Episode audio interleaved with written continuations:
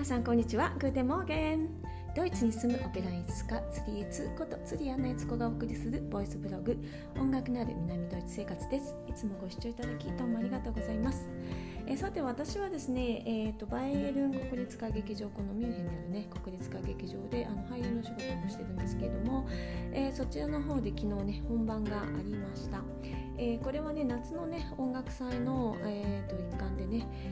えーと、いちにちだけ、えー、このフェスティバルの中でやるっていう作品だったんですよね。うん、で、えーと、これはですねプレミエが一番最初に、えー、初演をしたのが去年のじゅうがつさんじゅういちにちでですね、これはですねあのいちにちまえに、えーえー、ごめんなさいコロナでロックダウンになるいちにちまえに、えー、ギリギリパフォーマンスだけできたっていう、えー、なんか幻の公演でした。でその時は一応公演はできたんですけども、お客様をにせんにんのホールにごじゅうにんしか入れちゃいけないということでですね、ほとんどお客さんがいない状態だったんですよね。で特に平戸間になくてにかい席のところにねごじゅうにんの方を座らせていたので、平戸間からは全く何も誰も見えないみたいな感じですね。えー、やってあの時はこうなんかこう観客がいない舞台っていうのは非常に寂しいなというか、なんかこうエネルギーのキャッチボールがない感じでですね、全然本番っぽくない本番だなと思ってすごい不思議な経験をさせていただいたんですけど、それ以来の、えー、公演で、今回はまたやっぱりはちぶんのいちぐらいお客様を減らして、えー、お客様の中に入れてるんですけども、それでもですね平戸間から一番上のお席まであの皆さんねあのまんべんなく、えー、座っていらっしゃるのが、えー、あの舞台の上からね見れた感じでした。うん、で作品がですねフーゲル、これは鳥たちっていう名前です。えー、せんきゅうひゃくにじゅうねんに作曲された結構新作ですかね。あの近現代近現代の作品って言ってもいいかなと思います。えーと、ワルター・ブラウンスフェルスっていう作曲家が作曲している作品ですね。ブラウンスフェルス、うん、えーとあんまりね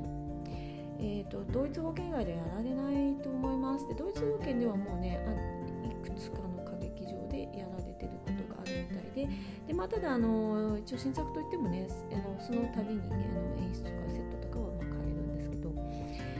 えー、そんなんでね幻だったのが、えー、昨日ね初めて舞台に、えー、お客様にね見ていただけたっていう感じでした。私はですねブラックスワンを、えー、演技して、えー、とちょっとねあのそこでダンスするシーンとかあったりとかですね、あの可愛い、えー、スワンの頭を、えー、頭の上につけてですね、あのでも結構ねこうセクシーなあの背中は 丸, 丸見え で, で結構スリットのボーンと入った赤いドレスをね着せていただいて、えー、ちょっと演技をしました。えそんなにね舞台出てる時間は、えー、長くなくてですね結構短いんですけど、それでもですねやっぱりお客様がいる舞台に立つっていうのは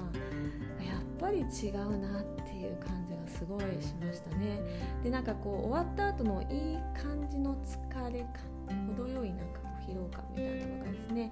あやっぱりお客様がいるとそのキャッチボールが成り立つんだなっていうか、こちらもやっぱりそのタカが、えー、ちょい役なんですけど、やっぱりこう結構集中をしてあ今日舞台に出るっていうのも結構ね、えー、朝からこう少しずつなんか気持ちの集中力みたいなのが作っていくのでね、あのそれがねこう舞台でボンとこう出てお客様とのこのエネルギーのキャッチボールみたいなのができるっていうのはやっぱりねあの嬉しいなと思いました。えー、ちなみに今回はですね、えー、主役級の、えー、歌手がひとり、えー、病気になりまして、急遽代理で演出助手の方がですね舞台に立って演技をして、えー、と歌って伊手さんがあの横にいてねあの楽譜を見ながら立って歌ってるっていうそういう形をとってました。これねえ小さい歌劇場とかだと結構あるんですけど、あの歌手が病気になって代理が出なくてしょうがないから演出助手が、まあ、衣装着て演技をするんだけど、歌手本物の歌手がねあのこう飛び込みに来た人が楽譜を持ってあの結構オーケストラピットとかにだったりとかそういうのが、えー、たまにあるんですけど、えー、大きな歌劇場になればなるほどそれは少なくて、ウィーンとかウィーン国立歌劇場なんかだとあの病気大体、えー、主役の翻訳の人がいてカバーがさらにいて、でそこでさらにカバーがいるのにもかかわらず翻訳が病気になるとあの結構上手い人をですね、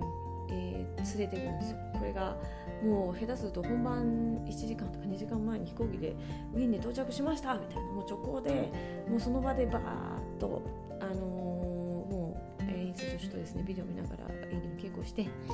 であの舞台転換中にもですね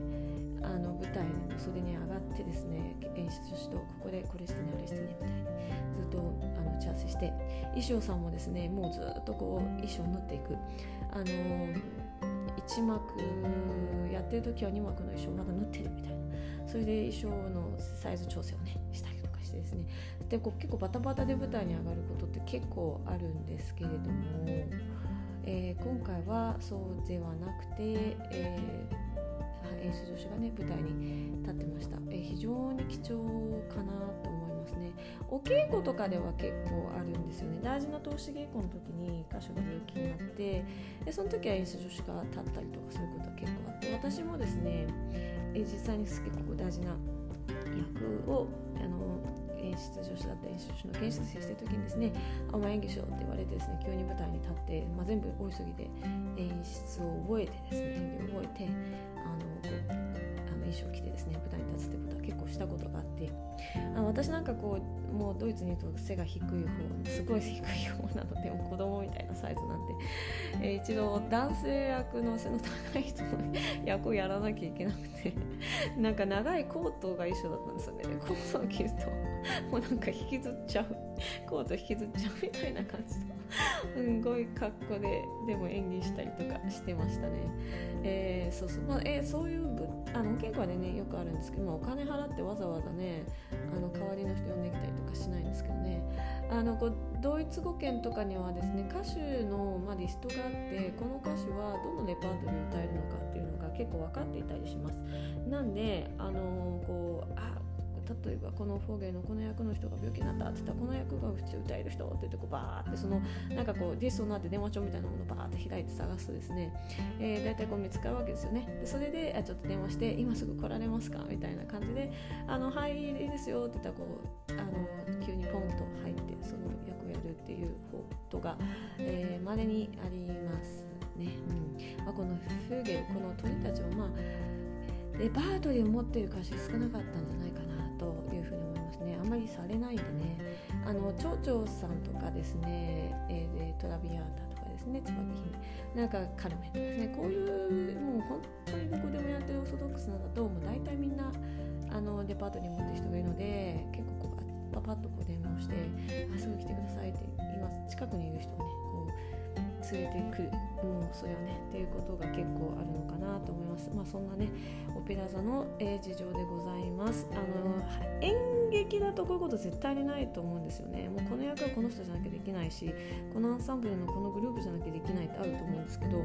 あの歌手は結構こう喉を壊す可能性が高くてですね、まあそういうのでそういうふうにこうあの人が入れ替わるってことにはまあ、えー、慣れているあのスタッフ側も他の俳優さんたちもまあ大変ですけどね、相手方変わってやっぱりちょっとタイミング崩れたりとかするんでね。昨日も実はもう私が出てるシーンであの私たちの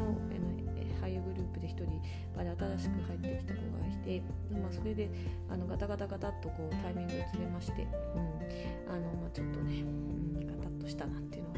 ありましたけど、まあそれもねライブの良さかな、それも含めてライブの良さかなと思います。まあ、それにしてもですね、まあ、半年間やってなかったんでお稽古を全部し直したわけなんですよね。でたったいっかいだけのためにお稽古し直して、まあ、衣装の、ね、サイズが合わなかったのでサイズを買い直して、まあ、セットも全部組み直してですね倉庫から連れてきてですねっていうことを全部やり直した。これはねお客様ね見てるよりも裏って本当お金かかってんですよね。ちょっともう本当もったいないなって思うぐらいいっかいで終わっちゃうのかな、寂しいなっていうのは思いますけど、まあ、だからこその良さもありますね。このいっかいだけにかける、